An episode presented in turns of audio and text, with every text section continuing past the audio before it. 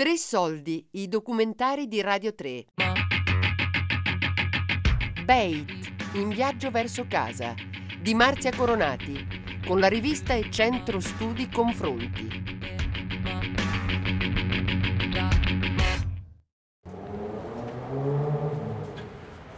«26 novembre 2019, Beirut, ore 9».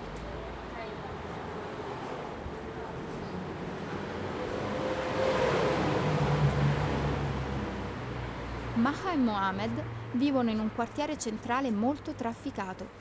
Il loro palazzo da fuori sembra abbandonato. In realtà è una vecchia scuola in disuso e oggi il proprietario ne affitta i suoi spazi. Le scale sono fatiscenti, i vetri delle finestre spesso rotti e gli infissi sghembi.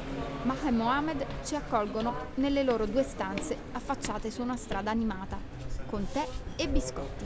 Allora, allora. La fo?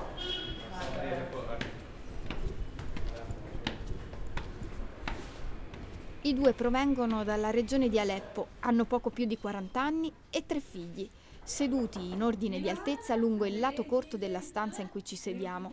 Dall'altro lato campeggiano cinque grosse valigie. Tra poche ore tutti e cinque saliranno su un volo che li condurrà a Fiumicino. Di fronte a un bicchiere di tè caldo, Maha ci racconta la loro storia sono arrivati in Libano nel luglio del 2017. Le leggi erano già cambiate e per i siriani non era possibile entrare se non con uno sponsor, un datore di lavoro cioè, che garantisca per il migrante. Così, non avendo questo sponsor, sono dovuti entrare in modo illegale, pagando un passer ma non avevano alternative. In Siria avevano già vissuto sette anni sotto assedio e l'ultimo bombardamento era costato a Maha una grossa ferita su una gamba che ancora oggi le fa molto male.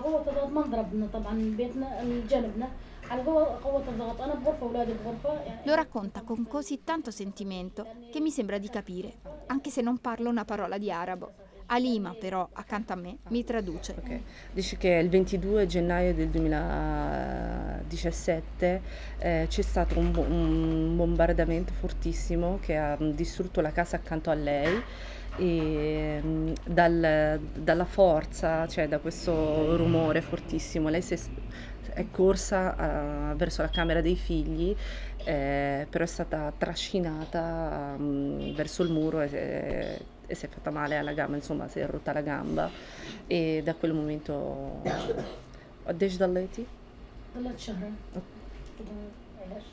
È rimasta dentro casa per due mesi senza nessuna cura.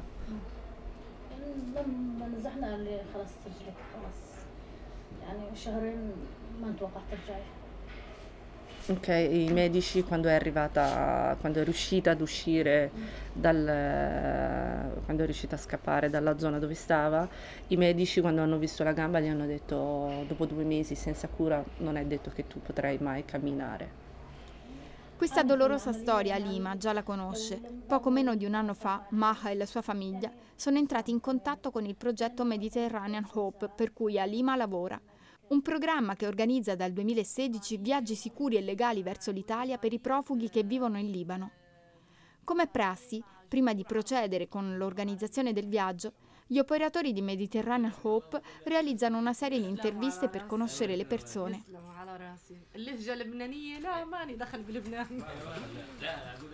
I sette anni di assedio sono stati infernali. Il marito, Mohamed, un maestro elementare, non poteva più insegnare perché la scuola era chiusa. I bambini passavano le giornate a casa e quando c'era un bombardamento si acquattavano attorno alla mamma. Quando hanno lasciato la casa per qualche giorno per accompagnare la madre in ospedale, al ritorno hanno ritrovato il loro appartamento occupato. A quel punto non gli restava che partire ma in Libano le cose non sono migliorate. Ok, lo, lo, era un sogno invece è diventato un, è diventato un incubo. Ah. شاف في ناس رجع حد الان نتذكر نقول لي ببيتنا حتى المفتاح هذا عندنا محتفظين بس No, ok. ما تعملنا غير المفتاح هلا Ok. Quando hanno saputo, tutta la famiglia ha saputo che c'è qualcuno dentro casa, eh, è- non, non l'hanno fatta neanche venire verso casa perché è rimasta, l'hanno- è rimasta a casa dei suoceri perché il figlio è andato e ha visto che c'era gente strana dentro casa.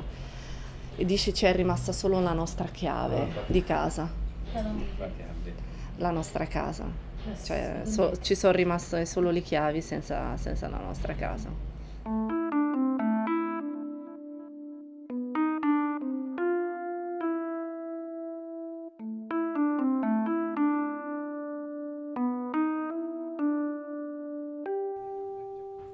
Mohammed ci mostra la chiave, conservata in cima a un armadio della sala. Vicino c'è un bagno e un angolo per cucinare costruito da Mohammed con le sue mani, perché in quelle stanze, quando sono entrati, non c'era nulla, ma sempre meglio del loro vecchio alloggio, nel campo profughi di Shabra e Shatila, il posto dove sono stati appena arrivati in Libano لما وصلنا كان عم ماسكين زلمه وعم يخطبوا فيه مع جماعه هيك ماشي Ok, appena siamo, صدمة يعني شافوا appena siamo arrivati a Shatila abbiamo- hanno visto, hanno assistito a una scena di violenza perché c'era, un si- c'era gente che aveva preso un, un signore e lo stavano picchiando e i, ra- i ragazzi sono rimasti scioccati. هيك صبروا شتي يعني آه، مشاكل وهيك خلاص بين بعضهم احيانا بيصير La situazione in Shatila è molto complicata perché mm, è una, una zona dove, mm, dove alcuni se, se litigano o se c'è qualche discussione forte, iniziano a sparare e quindi i ragazzi e i bambini hanno avvertito che come se fossero ancora in una situazione comunque di guerra. Moha e Mohammed si sono attivati per trovare un'altra soluzione, anche se di soldi non ne avevano. Mohammed ha provato a lavorare nell'edilizia, ma a fine lavoro non è stato pagato. Poi ha provato a fare l'idraulico, ma il telefono non funzionava mai nel campo e non riusciva a rispondere ai clienti. Alla fine i due, dopo un evento traumatico che ha riguardato il figlio maggiore, si sono rivolti a un medico. Questo primo contatto ha dato il via al percorso che oggi li vede beneficiari del corridoio umanitario. Domani cinque andranno a Scicli, in Sicilia, dove l'accoglienza è già stata organizzata. Li lasciamo agli ultimi preparativi. Chiedo ai bimbi se sono contenti di prendere un aereo, ma la mamma mi spiega che per loro, cresciuti in pieno conflitto, gli aerei significano solo bombe, ma che la felicità di partire sta aiutandoli a superare le loro paure. Li ringrazio, ma loro mi dicono di non farlo. Loro ci hanno aperto la casa solo per un'ora. Noi italiani gliela stiamo aprendo per tutta la vita.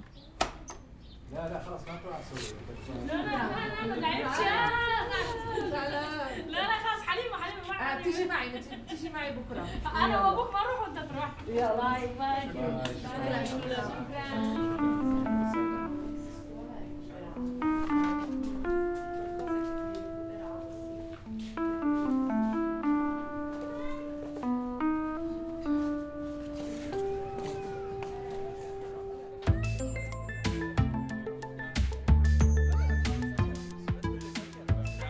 È il momento della partenza. La trafila ha inizio alle 7 di sera, in una palestra messa a disposizione dai carmelitani ad Amzie, periferia di Beirut. Nel parcheggio, sotto al canestro del campo di basket, le famiglie iniziano ad accatastare i loro bagagli, trolley giganti e zainetti da bambino. All'interno, in una sala spaziosa, gli operatori ripetono per l'ultima volta cosa accadrà nelle prossime ore e lanciano le ultime raccomandazioni. Thank you.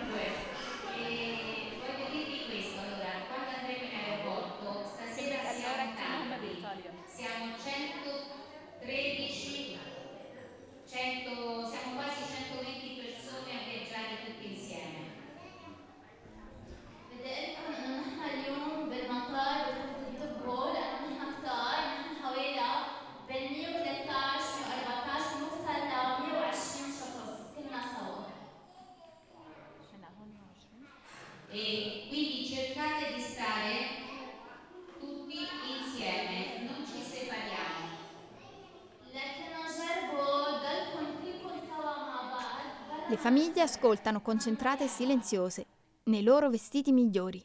Osama, il ragazzo che abbiamo incontrato sul tetto dove ha vissuto per più di un anno, ha una bella giacca di lino turchese. Qualche giorno prima l'avevamo vista appesa nella sua stanzetta di due metri per uno, sistemata sotto un telo di plastica. Si mangia tutti insieme riso, pollo, insalata e crostini. Le donne aiutano a preparare i piatti e a distribuirli, mentre gli uomini iniziano a caricare le valigie su un camion. I bambini vestiti a festa giocano a rincorrersi. Alle nove ci muoviamo. Nella palestra è rimasta solo la madre di Suad, la ragazza con la pietra nera che abbiamo conosciuto a Tel Abbas, con un bicchiere di Pepsi in una mano e un piatto di riso nell'altra. La figlia la incita a sbrigarsi, ma la mamma finisce serafica sino all'ultimo chicco, prima di alzarsi e dirigersi verso il pullman.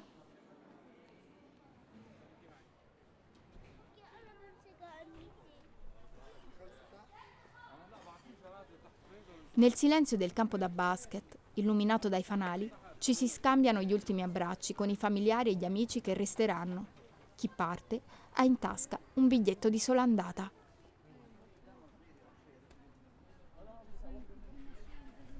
Nel tragitto sino all'aeroporto in pullman c'è un'atmosfera sospesa.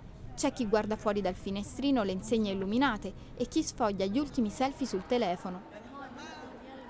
Alle nove e mezzo di sera siamo all'aeroporto. Il volo partirà alle 4 di notte, ma il tempo è appena sufficiente per sbrigare tutte le pratiche. I bagagli e i documenti sono meticolosamente controllati più volte, da più poliziotti. Qualche bambino si addormenta su un trolley, qualcun altro nel cestino del carrello portabagagli. Tutti seguono le regole di un copione studiato più volte insieme agli operatori. Dopo sei lunghe ore si sale dunque finalmente sull'aereo La gran parte dei bambini è stremata. Io aiuto Suad a trasportare i suoi due figli addormentati. Cerchiamo il suo posto, numero 19 E, e ci sediamo in attesa del decollo. Copy the road and board your plane. Today the flight time last 3 hours and 20 minutes. Durante il volo non tutti riescono a riposare, ma l'atterraggio non tarderà ad arrivare. Alle 7 del mattino siamo a Fiumicino. Scendiamo dalle scale dell'aereo alzandoci baveri nell'aria morbida del primo mattino. La mamma di Suad si sistema sul capo la copertina all'Italia e così, con gli occhi cisposi e la testa ovattata, facciamo ingresso nell'aeroporto. Buongiorno, come state? Buongiorno. Un fiore per te, ma solo per te. Ciao. Buongiorno. Buongiorno. Ci aspettano piccoli mazzi di fiori e un buffet di mandorle, popcorn, patatine e succhi di frutta. Un piccolo diversivo alla nuova lunga attesa che le famiglie dovranno affrontare per registrare le impronte digitali, consegnare il loro passaporto e ricevere un documento per la richiesta di asilo.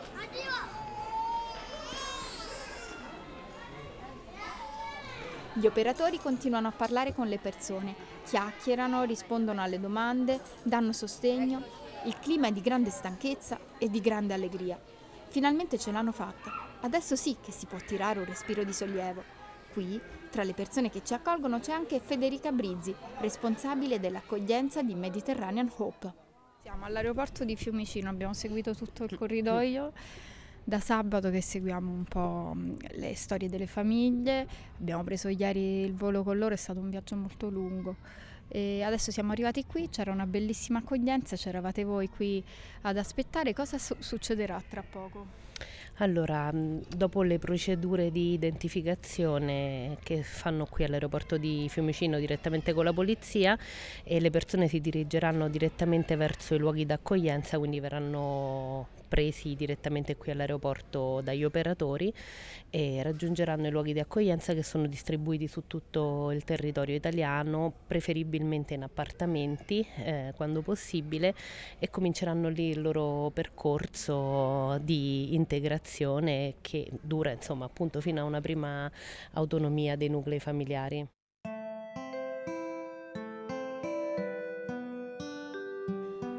Ho con me un libro di Anthony Shadid, scrittore e giornalista di origini libanesi. Durante una guerra la vita non viene vissuta, scrive, ma quanto tempo occorre affinché le interruzioni di un'esistenza vengano ripristinate? Quando la vita viene piegata, spezzata, bombardata, i pezzi si sparpagliano. E quanto ci vorrà per rimetterli insieme? Quanto tempo ci vorrà affinché una famiglia ricostruisca la propria casa la propria Beit. Beit, in viaggio verso casa, di Marzia Coronati, con la rivista e centro studi Confronti. Prima di lasciare il gruppo e tornarmene dalla mia famiglia, lancio un ultimo sguardo alla valigia di Suad. Dentro c'è una piccola pietra nera, l'unico frammento che le è rimasto della sua casa a Homs, in Siria. Tre Soldi è un programma a cura di Fabiana Carobolante, Daria Corrias, Giulia Nucci. Tutte le puntate sul sito di Radio 3 e sull'app RaiPlay Radio.